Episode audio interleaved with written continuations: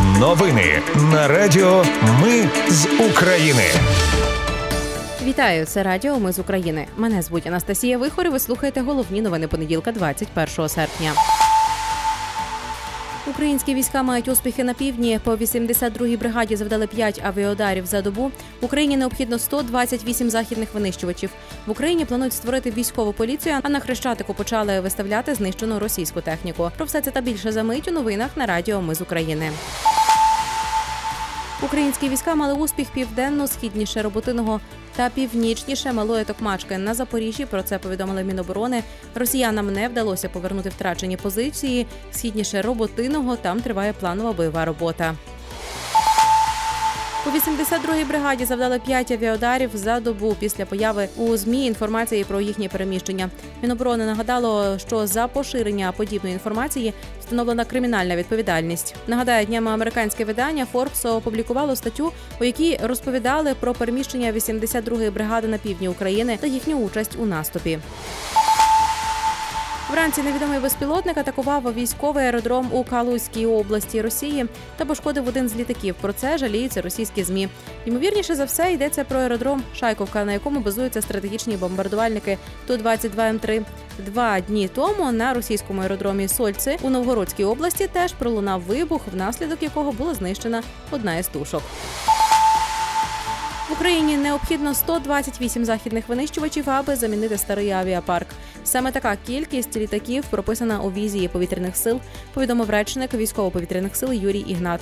Йдеться про те, що війна може внести свої корективи, але понад 100 літаків дійсно таки потрібно, щоб розосередити їх на різних аеродромах, щоб вони реагували на різні виклики і завдавали ударів по різних цілях і по літаках, і по наземних та тилах. Противника, зокрема, заявив Ігнат. Він додав, що якщо в Україні передадуть 42 F-16, то це приблизно 4 авіабригади. Швеція поки не планує передавати Україні винищувачі Гріпен. Про це заявив прем'єр Ульф Крістерсон. Країні самі потрібні ці літаки для захисту, поки вона не є членом НАТО. Напередодні Володимир Зеленський повідомляв, що тестові випробування цих літаків за участі наших пілотів уже почалися. Суд арештував полтавське майно російського генерал-полковника Валерія Капашина загальною вартістю в 1 мільярд гривень. Йдеться про 20 комерційних об'єктів, понад 3 тисячі квадратних метрів нерухомості, 17 земляних ділянок, готелі та ресторани, а також офісні та торгівельні центри. Усе це було оформлено на його доньку та зятя, які втекли в Росію. У приміщеннях генерала відбулися обшуки. Там знайшли російську та радянську символіку, сувеніри, нагороди, пропагандистську літературу і гроші.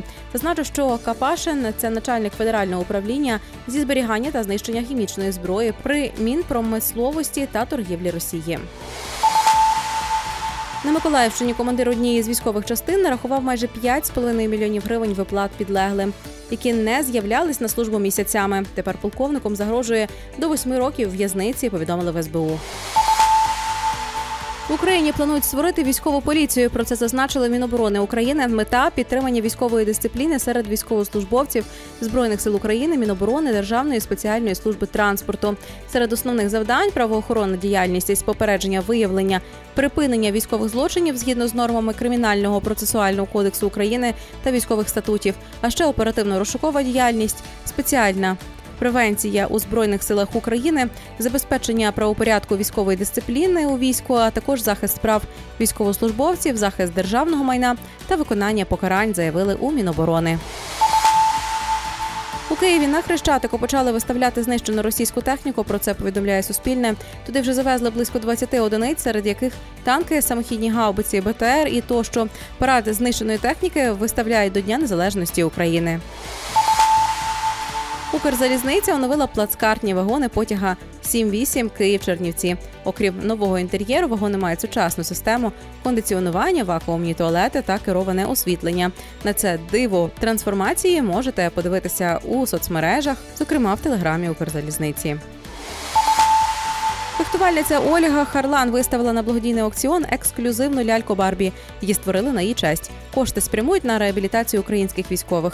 Аукціон запустили на платформі eBay спільно із спортивним виданням Трибуна у 2020-му Харлан стала першою українкою в сесії Барбі Role Models. Початково Барбі вже оцінили у 10 тисяч доларів.